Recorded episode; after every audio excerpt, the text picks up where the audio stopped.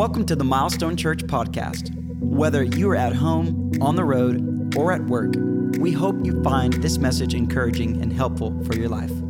You can watch other messages just like this one on our website at milestonechurch.com/messages. Anybody love Jesus in this place today? Oh, come on, Milestone. Can we give Jesus the best standing ovation of praise that you got? Come on, let's praise him like it's the last night of Prepare 2023. Come on, praise him like you got expectation for him to do something powerful tonight. God, we honor you. Have your way in this place. Amen, amen. You may be seated in the presence of the Lord. Whew, don't get comfortable. You might be back up again. Come on, are you glad to be in God's house tonight? I tell you what, I am, I am Red Bull excited. I'm espresso elated. I'm just glad to be back in this house. Do, do you sense the atmosphere of the presence of God in here? I'm telling you. I've been in a lot of churches, and there's some churches that you gotta set the atmosphere and you gotta get your booster cables and wake them up. But I'm telling you, the atmosphere is set in this place. I can feel that you've been seeking after God and taking God seriously. This is the atmosphere where somebody says hallelujah, somebody else will say luya. Somebody says praise the, somebody else says the Lord. And I love this church, and uh, I'm honored to be back.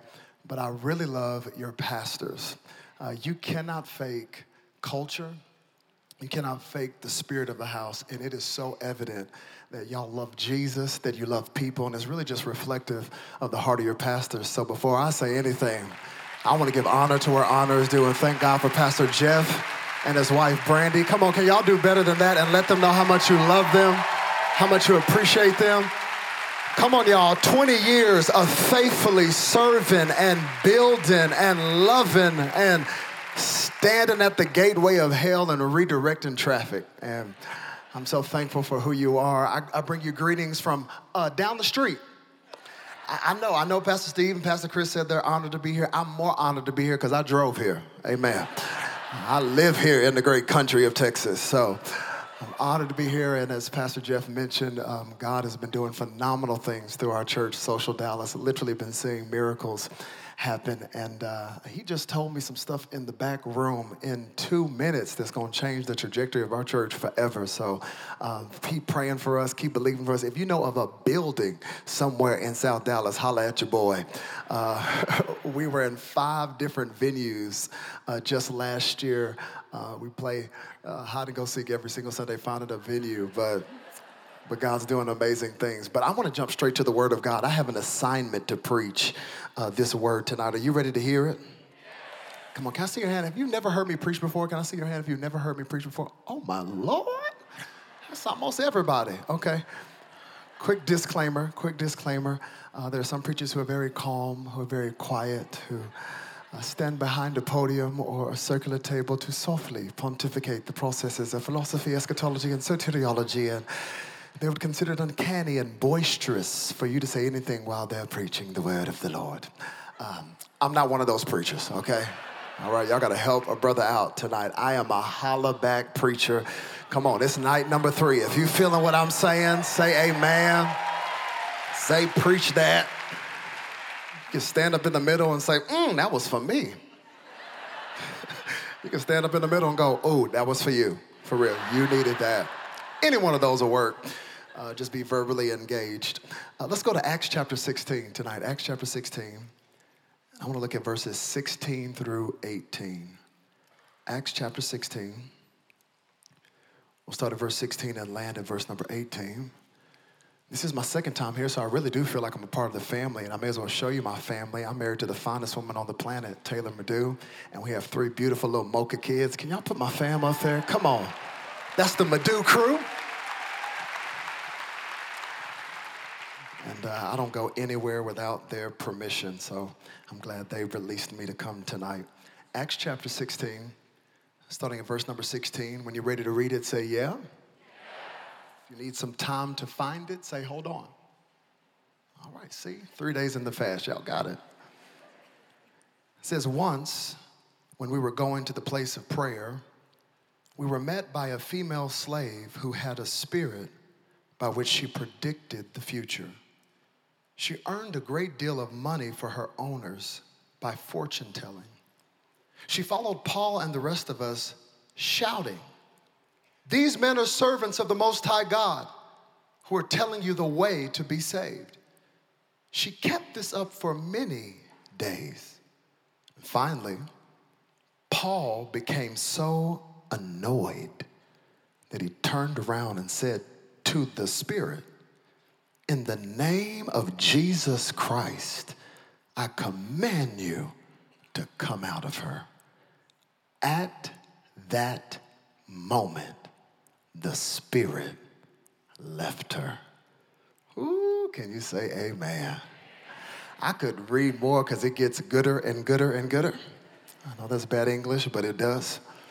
But spoiler alert, that young girl's liberation led to Paul and Silas's incarceration. And even when they were in prison, they found out that just because you're in chains, it doesn't mean you can't have church. And they started praising God, and that praise provoked an earthquake to shake the foundations of that prison, and everybody's chains got loose. But none of that is what I want to preach about, but all that is good. It's, it's this verse right here in verse 18. She kept this up for many days, and finally, Paul became so annoyed. That's what drew me to the text. Annoyed. And on this last night of Prepare, I want to do something a little bit different. I want to give you half of my title right now, and the other half I'll give you at the end. So if you leave early, you're going to be confused, okay? I'll give you half now, half later. But just, just for now, I, I want to talk to you from this thought I'm annoyed. I'm annoyed. Would you look at your neighbor, whichever one you like the best, and just get in their space, get in their personal, personal space. Just get in them and say, neighbor, can I be honest? Some of y'all are not talking to your neighbor. You act like I can't see you. I can see you. Come on, even Haslet, come on, McKinney, I can see you too. Online in your bathroom, I, I see y'all there. Come on, look at your neighbor. Say, neighbor, I'm annoyed. Yeah, yeah, yeah. Let's pray. Let's pray and go into this. Father, thank you for your word. Speak to our hearts tonight. Amen Ooh, I forgot to mention, um, I'm here with somebody on my team, Clinton. He's an amazing part of our team in our church. But also, my father, Robert Madu Sr., is here. Dad, would you stand? That is my. Now, Dad, stand up again. Come on, Dad, stay standing, stay standing. It's my pops. I love it. You know why? He's annoyed. My dad is from Nigeria, and every time I preach, he says, Don't say anything, don't make me stand up, but I got the microphone. and he, he's annoyed. He's annoyed right now. And him being here with me actually takes me back. It takes me back like 17 years ago to a ministry moment that is indelibly etched in my mind.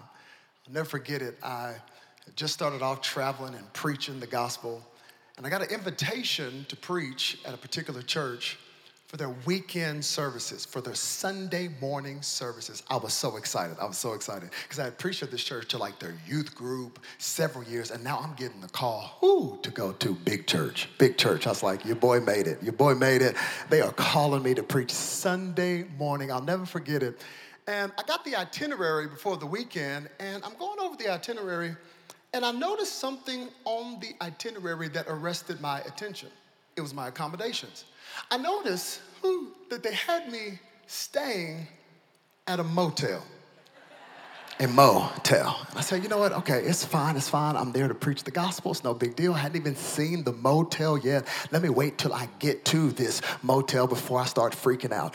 I get there and I'm riding with the pastor, and he pulls up to the motel, and when I tell you it was a mo motel. It was a motel. Everything on the exterior of the building let me know that there was nothing on the inside that I want to see or I need to see. It was so scary. The pastors dropped me off. I'm looking at him like, please, please don't leave me here, man. Please. He's like, yeah, this is where you're staying. This is where you're staying. He hands me the key to my room. Hands me the key to my room. He hands me the key to my room. Not a card, a key, a physical key to my room. And I open up this motel.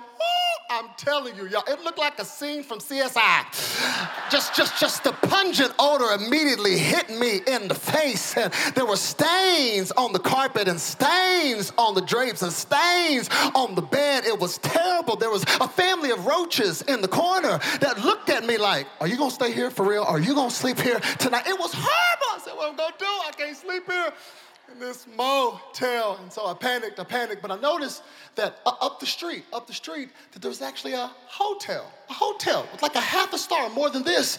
I said, you know what? I, I could go there. I could just go up the street. I could go there. I'll pay for it. I'll pay for it. I, I could go up the street. Only problem was the pastor dropped me off. And he was picking me up in the morning for church.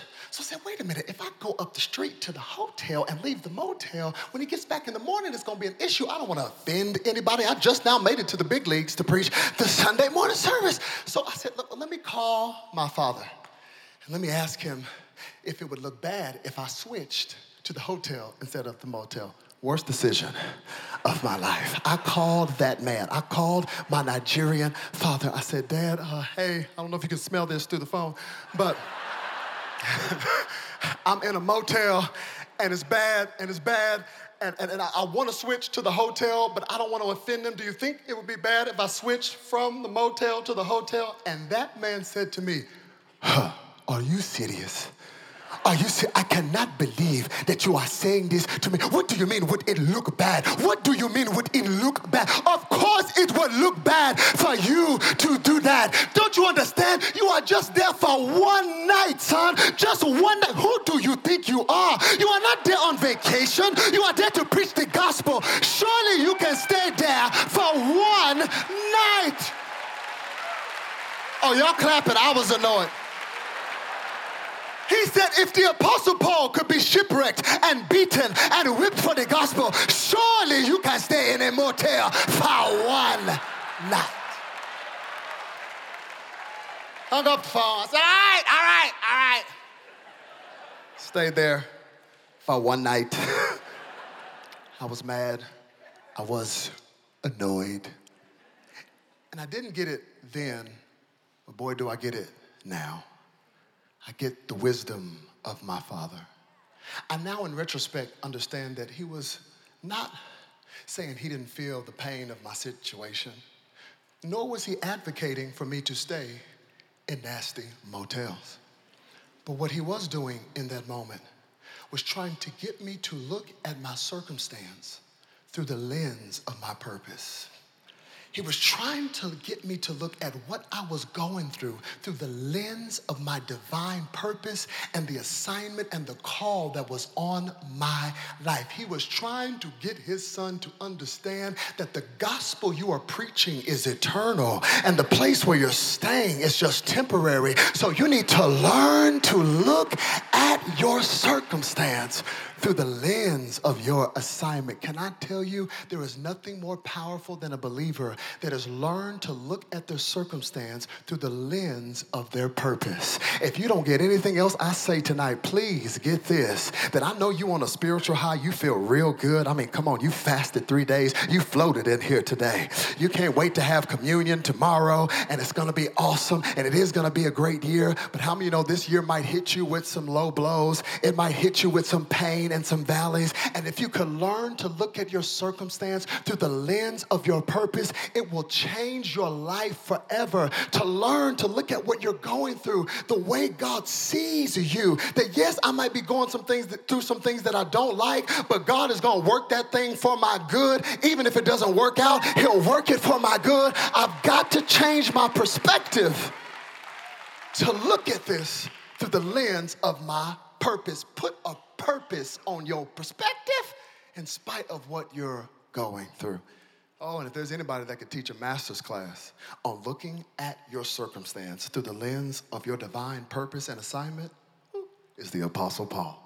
Oh, the Apostle Paul could teach you about looking at your circumstance through the lens of your purpose. Paul was off the chain. Who else but the Apostle Paul, the artist formerly known as Saul, the man who wrote two thirds of your New Testament, the man who walked in power and confidence and authority? Paul was off the chain. Who else but Paul, that tenacious tent maker from Tarshish, that gospel globetrotter that, globetrotter that sat under the feet of Gamaliel, this powerful, brilliant mind, this ooh, serial killer turned church planter. I love that right there. Only God could do that to your resume right there. Take you from serial killer to church planter and Bible writer. I don't know what you came in with today, but can I tell you, please don't ever disqualify yourself from the purpose or plan of God. God is the only one oh, that can take somebody's life that is so broken, that is so messed up, that is so jacked up, and he can still get the glory out of your life. Because when God uses broken people, not Pinterest perfect people, but broken people, when he uses them, nobody can take the glory. Nobody can take the credit except for him. People will say that had to be because of the hand of God. Ooh, Paul's off the chain. You want to talk about unshakable? Let me start the series. Unshakable? This is the Apostle Paul. He was unshakable. You could not stop his ministry everywhere he went. He was unstoppable, unshakable. They said, Paul, we're going to kill you. He said, That's cool because to die is gain. They said, All right then, Paul, all right then, Paul, we're gonna let you live. He said, That's cool too, because to live is Christ. They said, Okay then, Paul, we're gonna make you suffer. He said, That's cool too, because I already know that the present sufferings of this world are not worthy to be compared to the glory of God that's gonna be revealed on the inside of me. Paul is off the chain. When we get to him in our text today, he is with Silas in a prison. By now, he is on his second missionary journey. But you cannot appreciate the connection between Paul and Silas unless you back that thing up biblically and study his connection with Barnabas. Paul was connected to Barnabas before Silas. Silas was his second pig. In fact, if you go all the way to the first book of Acts, it's interesting that after Judas, the original hater, has betrayed Jesus, Peter stands up, and before the Holy Spirit falls down, they have a church board meeting and they say, We got to replace this original hater that betrayed. And all of a sudden they prayed, but they go Vegas. and they start rolling dice to see who's next.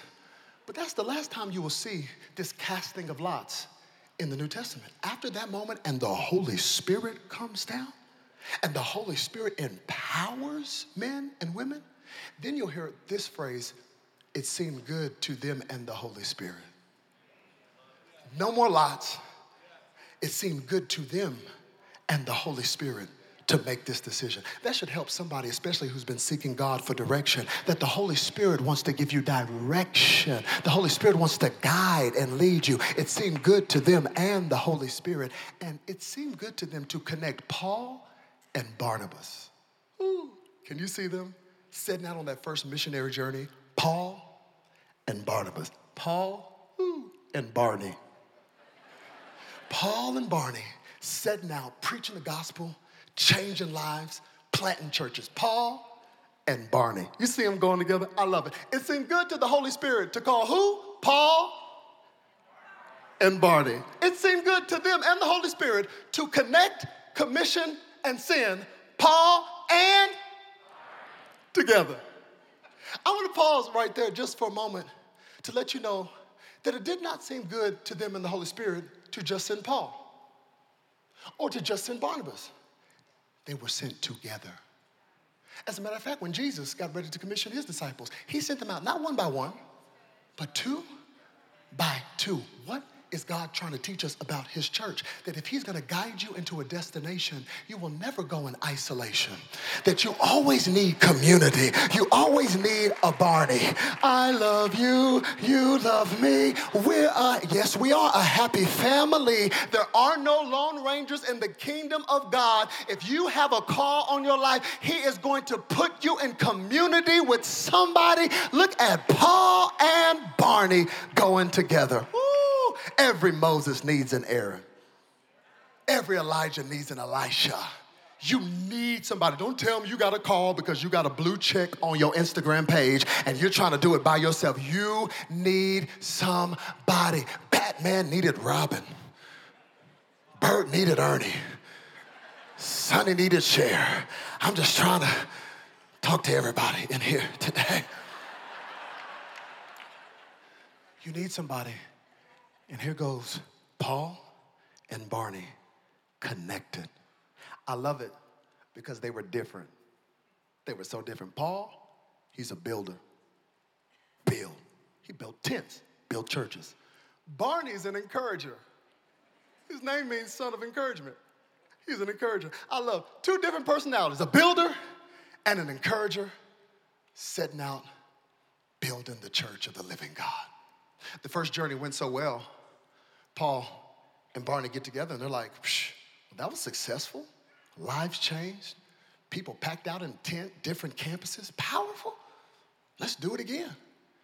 Barney's like, yeah, I'm fine. Let's do it again. Let's go out again. Let's minister again. It's like, great, great. And Barney goes, okay, great. I'll, I'll call John Mark, Paul, and we'll go. And Paul goes, oh, no, you won't. He's like, excuse me? He's like, oh, no, we are going to go on another missionary journey, but we are not taking your little cousin, John Mark. I will go with a whole lot of people, but I will not go with John Mark. Tell him to keep his little nappy head at home. We are not going to do this again. It's in the Bible, Acts chapter 15, nappy head. It's in there. Read it, read it, read it, read it. Uh, when you get to the crib. I mean, they got in this sharp disagreement over John Mark. They start arguing and fighting about it. He's like, there's no way he's gonna go with us. Paul's like, no, uh he deserted us. He deserted us at Pamphylia when we were out there. I got beat for this gospel, and he walked away because he was seasick and couldn't handle the storms. No, no, no, I am not taking him. And they're going back and forth. And I'll be honest with you, I'm on Paul's side. I'm on Paul's side because I'm in a season of life as a church planter and builder. I want somebody that if you're with me, you are with me. I want somebody that's ready to roll. I want somebody that can take a licking and keep on ticking. I want somebody that can get her done. I want somebody that says if it starts at seven, I'm gonna be there at six o'clock with refreshments. I mean, give me somebody that's passionate because I'm a builder. I'm on Paul's side, but oh, you gotta be careful with Barney because he's the encourager and encourages. You need them too, but can you see Barney talking about Paul? Give him another chance. Didn't God give you another chance? Uh, has somebody forgot that they used to murder people? Yeah, come on, get. Give him another chance. And Paul's like, I can't do it. And hear me, they agreed to disagree. Acts chapter 15. There was no resolution. He just said, okay, Let's agree to disagree. You go your way, and I'll go mine. And watch this the church of the living God still thrived. Paul picks up Silas, and Barnabas goes with John Mark.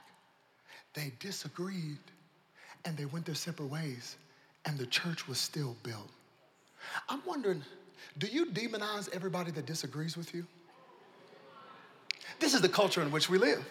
We have lost the art of just civil discourse. Anybody that doesn't think like we think, look like we look, vote like we vote, we immediately demonize them and say, mm, God can't use them because they don't see it the way I see it. What if you just got two different views and two different opinions, and God actually still has a plan for both of your lives, but you could actually get some spiritual maturity to say, let's just agree to disagree? But it's the trick of the enemy. It's the trick of the enemy to get you to demonize anybody that doesn't see it the way you see it, that doesn't have your vantage point. So they must be a hater because they don't see it how I see it. It's a trick of the enemy to get you to fall into the trap. But I'm telling you, God has this cool way of doing division, but still multiplication. And the church was still built as they went their separate ways. Don't demonize somebody just because they see it differently than you.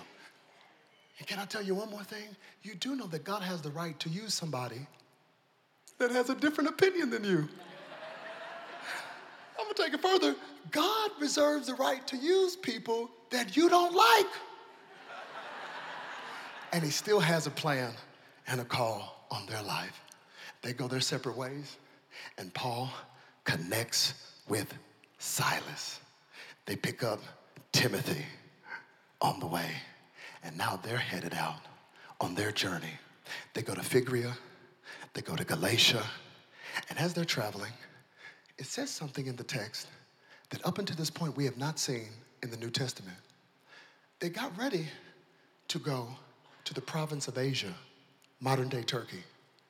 And the Bible says the Holy Spirit forbid them to go. And then they tried to go to Bithynia. And again, the Holy Spirit forbid them to go. I'm annoyed. I'm annoyed because I'm trying to figure out why would the Holy Spirit forbid them from going to a place to preach the gospel? I mean, come on, their motives are right. They're setting out in the right direction. Why would the Holy Spirit essentially say, no, you can't go? That is annoying to me. I could understand if the Holy Spirit said no because they were going to sell drugs. I could understand if the Holy Spirit said no because they were going to Krispy Kreme donuts. But why in the world would the Holy Spirit forbid you from going to go do something that you were called and assigned to do? This shows us how God guides us. That God didn't just guide us with yeses, but God will guide you with a no. Ooh, y'all don't want to hear that. A night three of prepare.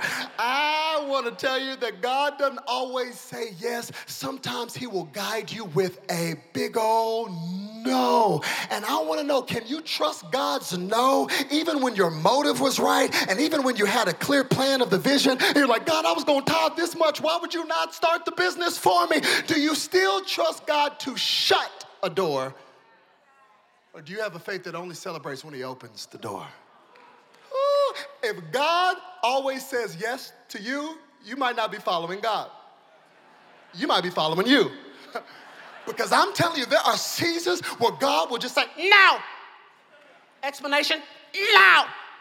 just a no. I'm further annoyed because Dr. Luke is writing this, and Luke doesn't even tell us how the Holy Spirit forbid them to go. I'm like, Dr. Luke, I'm annoyed. Come on, you're a doctor, you're thorough. You could at least tell me how the Holy Spirit forbid them from going. I mean, come on, you spend your whole first chapter giving us baby daddy after baby daddy after baby daddy. Can you at least let us know? How did the Holy Spirit forbid? No, for real. How? How? Would the boat not start? What what happened? How come they couldn't go? Did they do like church people do today and like make that face like you look like you're constipated, like, mm, I don't know. I just got a, mm, I got a feeling. You know how you do. I don't know.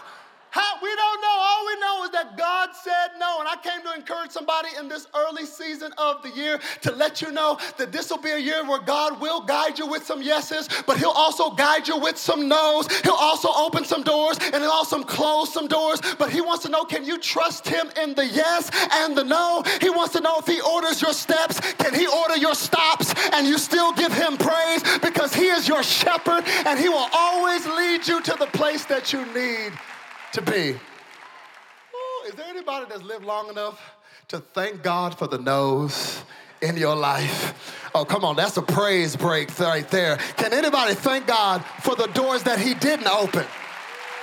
For the dates that didn't call you back?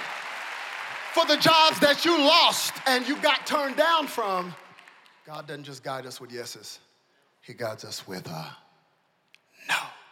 In fact, I don't know how God speaks to you. I really feel like I'm at home. I don't know how God speaks to you, but sometimes his no will be loud. Like sometimes it'll be loud, but then his yes will be quiet. And sometimes it'll be like, no! I'm like, oh, all right. Won't do that. And then his yes will be like, yes. Like, come again? Yes. I'm like, come again. He sounds like Minnie Mouse on the yes. I'm like, but but it's, it's something even about the quiet yeses, or even being unsure that makes you lean in close. That makes you go, wait a minute, what did I do? God, don't, what's that again? I don't know. Some of you don't even realize the lack of clarity right now is a gift. Because it's making you lean into Him and go, God, life is above my pay grade, and I need you to show me what the next step is. And get a no after no. What do you do when you keep getting no's? You wait for clarity. And boy, did he get clarity. Paul gets a vision of a man in Macedonia saying, Come help us. Paul gets a vision of a man in Macedonia saying, Come help us. Ooh. And after that, he's like, All right, the vision is clear. We're setting sail to Macedonia. Don't you love in the moments where God gives you that clarity and he just speaks? And they set sail to Macedonia. The problem is, what was the vision? Of a man in Macedonia? And when they pull up to Macedonia, they run right into a women's Bible study. Oh, yeah, whole group of ladies doing a Joyce Meyer Bible study. And Paul's trying to figure out wait a minute, I thought I got a vision of a man in Macedonia. Why am I coming to a riverbank with a group of ladies? You have to understand the fact that these ladies are gathering around this riverbank to worship is indicative of the fact that there was not even 10 men, two, 10 Jewish men to have a synagogue. Otherwise, Paul would have gone straight to the synagogue. There's not even 10 Jewish men in the city, and he's having to pull up on a women's Bible study, and he got clarity to come there because he saw a man in Macedonia. What do you do? What do you do when you got a clear vision from God, but you run into a reality that's contradictory to the vision that you got? Has anybody ever been in that place where it's like, I got the vision, it was clear, and then you came, you're like, wait a minute, this ain't what I saw. this, is, this is not it. What do you do when there's contradiction between the vision and the reality? I'll tell you what you do. You stick to the mission. You stick to the mission. You keep doing what you were called to do. Paul didn't run away. He got right to preaching. He said, "What? Give me that Joyce Meyer Bible study. Let me get a little. Let me preach a little bit here." He starts preaching right there when it feels like what you are seeing in life is contradictory to the vision that you got. Don't walk away. Don't give up. Stick to the mission. Keep serving. Keep being faithful. Keep showing up. Oh, I'm so thankful we prayed for men tonight. God, give us a generation of men who will not quit, who God will give the passion and the grit and the stick to itiveness to say, I'm not walking away. I'm going to stay, even if it's painful. Even if I have to learn how to communicate my emotions and it starts with a, hey, I was thinking. Start right there, but don't just walk away and quit. Paul just keeps teaching to the women's Bible study, and I'm so glad that he did. Because in that women's Bible study was a lady named Lydia, who, who was a baller and a shot caller. She was a wealthy woman that sold purple cloth. She was a baller. She had wealth. She had money. Paul starts breaking down the gospel to her so much so she says, Hey, I want you and your whole crew to come over to the house. Can you see Paul and Timothy and Silas going to Lydia's house? She had her own house. Can you see them walking into this big old mansion going, I need to sell some purple cloth. This is unbelievable. They're sleeping in Lydia's house, a little comfortable down feather bed. I mean, they're taking laps in Lydia's infinity pool. I mean, it's just a wonderful thing. How many are glad that there is a blessing to obedience? When you just obey what God told you to do, there is a blessing. Oh, I'm telling you, I'm a living witness. God has blessing on the other side of obedience. Right when they're having a good time, swimming laps in Lydia's pool. They leave there to stay on mission. And they're preaching. And they go out and preach. And one day while they're preaching, all of a sudden a lady in the back stands up in the middle of the message. These men are servants of the Most High God. They come to show us the way of salvation. Paul's like, thank you. Can I, can I finish my sermon? Day two, he preaches. Lady stands up again. These men are servants of the Most High God. They've come to show us the way of salvation. All right, heard it yesterday. Can, can I finish my message? Day three. These men are servants of the Most High God. Day four. These men are servants of the Most High. Day five. These men are servants of day 30. He's like, Silas, if you don't take her out, I'm gonna take her out. This is getting ridiculous. These men, day 55. I don't know. I don't know how long it happened. I know it happened for a long time. I know it happened for a long time. I'll prove it to you in the text. Look at what it says in Acts chapter 16, verse 18. It says, and this she kept up for many days. These men are servants of the Most High kept doing it until finally Paul became so annoyed that he turned around and he looked at her, but he did not speak to her. The Bible says he spoke to the Spirit and said, In the name of Jesus, I command you to come out. Oh, this is interesting to me because she was saying the right things. They were servants of the Most High God, and they did come to show the way of salvation. But because Paul is full of the Holy Spirit, he does not just have the Holy Spirit's empowerment, he also has the Holy Spirit's discernment to know that you're saying the right thing, but it's coming from the right wrong heart, it's coming from the wrong spirit. So I'm not even gonna address you. I'm gonna speak to the spirit and say, in the name of Jesus, I command you to come out. I don't know who I'm talking to tonight, but some of you have been speaking to circumstances and speaking to things. You need to start speaking to the spirit. Speak to that spirit of depression and say, This is my year to have my joy. Speak to that spirit of anxiety and say, God will keep me in perfect peace when my mind is stayed on Him. Speak to the spirit. This woman gets deliverance and this woman gets set free. And how many are glad our God still delivers today? Worship team, join me. Girl gets set free. But her liberation had some ramifications for Paul and Silas. Because she had a spirit that caused her to tell people's fortunes. And she was owned by a master. And when they realized that their prophet was gone, they got upset and caused the mob to beat Paul and Silas. I want to pause right there and tell somebody, even on the third day of this incredible, incredible prepare, deliverance has happened, breakthrough has happened. For some of you, such healing has happened. But can I tell you, not everybody is going to be excited about your healing. There are some people that are the beneficiaries of your brokenness. So they don't want you whole because they want you to keep coming back. They were not excited that this woman got freedom. And they took out their anger on Paul and Silas. They got stripped, whipped, beaten over and over again. You have to understand that even in Jewish custom, they would only whip you 39 times, lest somebody in their rage lose count. But in this province, there was no restriction. They could beat you until you were lifeless. They could beat you until they got tired. And Paul and Silas not only get whipped and beaten, they're thrown in the most inner part of a prison. It's a dungeon and it's dark. And blood is coming from their face, open wounds and lacerations on their body. And perhaps the most painful part is not just the wounds in their back, it's that their obedience got them there.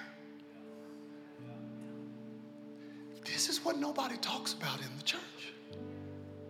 We love to shout about when our obedience gets us laps in Lydia's pool.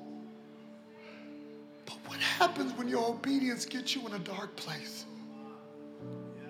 What happens when your obedience puts you in the inner prison and you did the right thing and you're going, God, I'm in here because of you. You told me to preach this gospel, and this is what I get. What do you do when your obedience got you in a dark place? And I don't know who this is for today, but maybe you are in that inner prison and your obedience got you there and it makes no sense. And maybe you can't even verbalize it, but if you're honest, you are so annoyed because you're trying to tell God, I did the right thing. I could understand God if I did something wrong, but how in the world could I be this faithful and be a good wife and my husband still left me?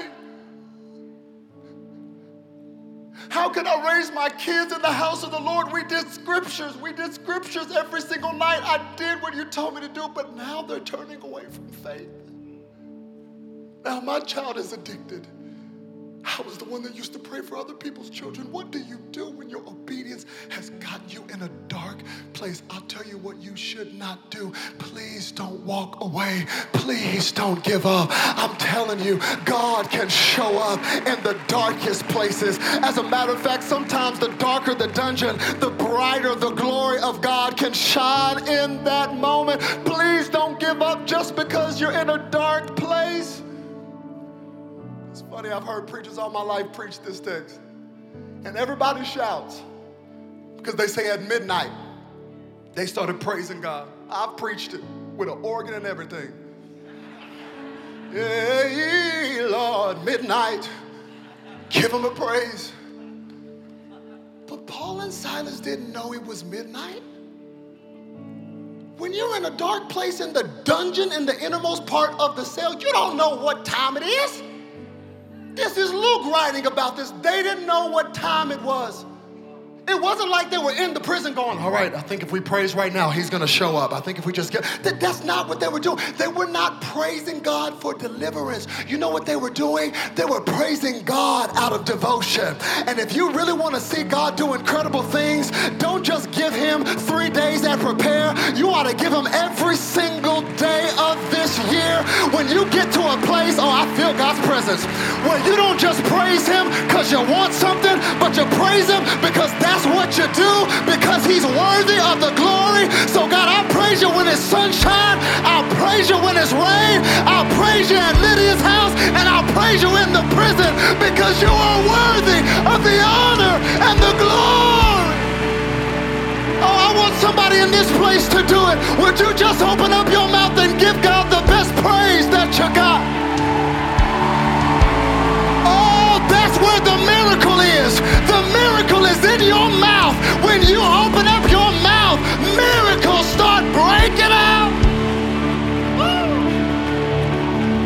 Standing, I'm done. Watch this. See, the enemy isn't smart because he doesn't even know what to attack and what to do in your life. It was their mouth that got them in trouble. The enemy thinks he's got you pinned in because he beat you up and because he put your hands and your feet in chains. He's not even smart enough to know that if you really want to shut me down, you better put a muzzle on my mouth because whenever I open up my mouth, Oh, that's where God has to step in the situation. He inhabits, He makes Himself at home in the praises of His people. I came to tell you, Milestone, don't you lose your praise in the dark place. Don't you lose your worship in the dark place. That's where God shows up. Let me calm down. I said I was going to talk calmly. I'm sorry for yelling, sir. God's looking for a church, especially in these dark days that we are in and the darker days that are encroaching. You've got to get beyond just praising when you get in a tight spot or worshiping just because you're like, well, they're giving a raise next week. I guess I'll come to Milestone this weekend. Oh, I got a bad doctor's report. I guess I'll, I'll get in the word now. No, no, no. In the dark places, that's what's, whenever what is in you will come out. And I can see Paul and Silas going, we praised in Lydia's lap pool. Wouldn't we praise right now? And they started worshiping. The foundation of the prison was shaken. That not only their chains got loose, everybody's chains in the prison got loose. Oh, I wish you would praise like you knew sir, what your praise would do for your children's children's children. Man, what you knew, what that praise would do for the generational curse that's trying to come up in your family. I'm telling you, there is power in my praise. My praise is affecting areas and places that I'm not even in. I'm telling you, everybody's chains got broken and loose. This is the part that confused me. It's because if I praise God, and the foundation of a prison is shaken, and all the doors get open, I don't need a prophetic word to know what to do then. I don't need a word of knowledge to know what to If I praise God and the chains come off and the doors open, oh my good, you ain't gonna tell me what to do. I am God. They didn't go. Stayed. Stayed so long that the jailer who pulls out a sword to kill himself because he thinks like all hope is gone. Just like maybe somebody in here tonight are watching online and you don't even know why you can't turn off and you're looking at me preaching you're like why uh, you're pre- you're watching this because God wanted you to see this just like that jailer thought all hope was gone. Maybe you feel like that because he knew that it was his responsibility to watch all those prisoners. And if just one got loose, they would kill him. So rather than wait for them to do it, he said, I'll do it myself. He was about to make the biggest mistake. And I want to speak to somebody that the enemy is trying to put in your mind thoughts of suicide, trying to make you think that this life would be better or this world would be better if you were gone. That is a lie from the enemy. You don't have a clue what God's going to do in your life. This year just got started. I'm not saying last year wasn't bad, but don't you dare give up. Don't you dare take your life. God has so much more for you. In fact, that you're still here means He's not done that you're just still breathing means he has a purpose. I'm telling you, don't do it. Don't do it. That's what Paul said. He said, don't do it. We're all here. Don't do it. It's not as dark as it looks. Don't do it. And he stops. And this Philippian jailer gets saved. His whole family gets saved. And I don't know pastor is a brilliant, biblically astute communicator. And I don't want to bring my own presupposition to any passage of scripture. But I'm just wondering if maybe the reason Paul couldn't leave that jail is because that jailer maybe looked a lot like the man Macedonia saying, Come help us. Please understand up until this point, all he's run into is women. As soon as he got there, it's a women's Bible study. As soon as he gets from there, he goes to Lydia's house, and that's a lady. And then he goes and preaches, and he sets a slave girl free. The first man that we see in the text is this man that's about to take his. I wonder if that man looked a lot like the man that he got the vision, and Paul got a revelation. Wait a minute, I came here for you. That's why I had to go through what I went through. Oh, I don't want to get whipped and beaten, but I'm telling you, it was worth it for you. Oh, can I give you the rest of my title? I told you I'm annoyed, but can I give you the rest of my title? I'm annoyed, but I'm assigned. I'm annoyed, but I'm assigned. In other words, you were worth me getting whipped and beaten. That whole family got transformed. Somebody who's going through an annoyance right now, the annoyance will make sense when you realize the assignment. I'm telling you, you're looking at the wounds and the pain in your body. You're not looking at the fact that there is an assignment on your life. I'm not saying you're not going through the motel. I am pulling for my Nigerian daddy and saying, is just one night. Weeping endures for a night, but joy will come in the morning. I don't know when morning will come, but I'm telling you it's coming. I'm gonna ask every head be bowed, eyes be closed. You're assigned. You're assigned. Hear me, Pastor. You're assigned to that city. You're assigned to those people. Don't you let the annoyance make you walk away when you are assigned. Father, tonight, on this last night, we step into this year realizing that there is a divine assignment on our lives. That you foreknew us and predestined our purpose and our call. Lord, don't let us let the annoyances pull us away from the assignment. Lord, tonight I speak over this house strength, resolve, and resilience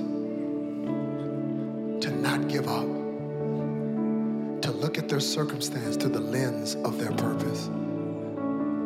Hear me, Mom, you're assigned to those children. Dad, you're assigned to that family. Don't let the enemy make the annoyance so loud that you walk away from the assignment. Who knew that the Holy Spirit blocking a trip here and there, showing up to a women's Bible study when you got a vision of a man in Macedonia, to preaching the gospel to a slave girl gets set free and then you get whipped and beaten for it, who knew that that would be the birth of the church in Philippi? That Paul would later write to, saying, Oh, joy comes to my mind when I think of you. Somebody's going through something right now. It won't even make sense until later. But don't let the annoyance stop you from the assignment. Heads are bowed, eyes are closed all over this place today. If you'd be so honest to say, Pastor Robert, I know this word is for me. And maybe the annoyance has been louder than the understanding of the assignment. But tonight, you say, I need that fresh strength that can only come from the empowerment of the Holy Spirit to stick to the assignment. That's you. Would you just lift up your head high enough and long enough to where I can see it? Thank you, Jesus. Wow, hands, hands going up all over this place. Thank you, Jesus. Thank you, Jesus. Thank you, God. Thank you, God. Anybody else? Anybody else? Just lift it up. Come on, that's a whole lot of hands. But worship team, can we sing that? Uh, when I open up my mouth, start breaking out. And as they sing this with your hands raised right there, I just want you to receive a fresh infilling of the Holy Spirit. This is your year for empowerment, for discernment. Come on. Come on, receive it tonight. Thank you, Jesus. Come on, the power is in your praise. Just begin to declare it today. Thank you, Jesus. Miracles start breaking Thank you for miracles tonight. Come on, you're getting your authority back tonight. Jesus has given me. And when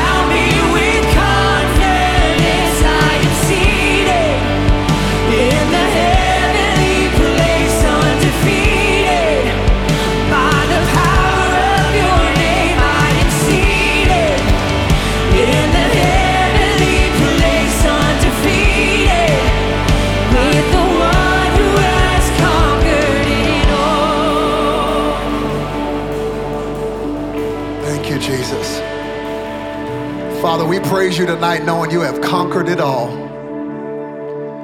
And we don't even have to fight for our victory. Lord, we're fighting from victory. Because you already defeated it all. Lord, it gives us perspective in the midst of the pain. It gives us perspective in the midst of the trial.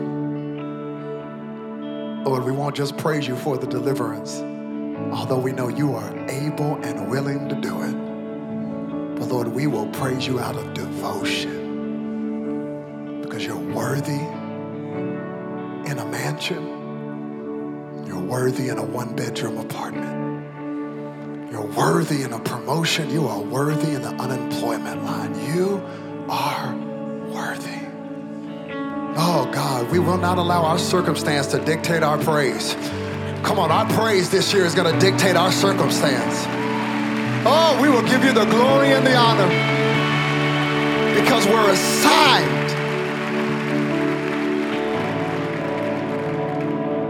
Father, this year, would you help us to be more in tune with the assignment than the annoyance? we're called for such a time as this. I want to do one more thing with heads bowed and eyes closed. It would be remiss of me to not give somebody an opportunity to surrender your life to Jesus. Honestly, I love this season because everybody's making all their resolutions. They're great, but they're going to break them by the 15th. But what an awesome thing to know that there truly can be a new you. And it has absolutely nothing to do with your record or your works or your effort, but everything to do with the finished work of Jesus Christ. And that tonight, whether you're in this room, Haslet, McKinney, watching online, if you confess with your mouth and believe in your heart that Jesus Christ is Lord, you can be saved.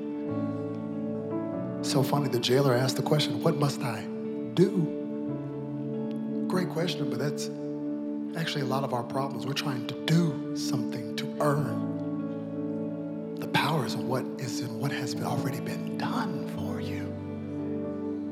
And you just have to receive. So, with heads bowed and eyes closed tonight, if you'd be so honest say, Pastor Robert, I need to give my life to Jesus. You don't have to fix yourself or get yourself together. You can't get yourself together. That's why you need a Savior. So, if that's you, I don't care if it's just one person, you'll be worth it. You say, Tonight's my night to surrender my life to Jesus. Would you just lift up your hand high enough and long enough to where I could see it? To say, Today's the day, today's the day. I surrender all to you, Jesus. Yes, I see that hand. Thank you, God. I see that hand. Anybody else? Thank you, Jesus. Thank you, God. Can we pray this prayer as one big family just before Pastor Jeff comes? I'm going to give you the words, but you say it from your heart. In fact, let's say it as one big family tonight. Just say this say, Jesus, I need you. I cannot do life without you. Thank you so much for living the life that I was supposed to live and dying the death that I was supposed to die. You took my place. So my response is to surrender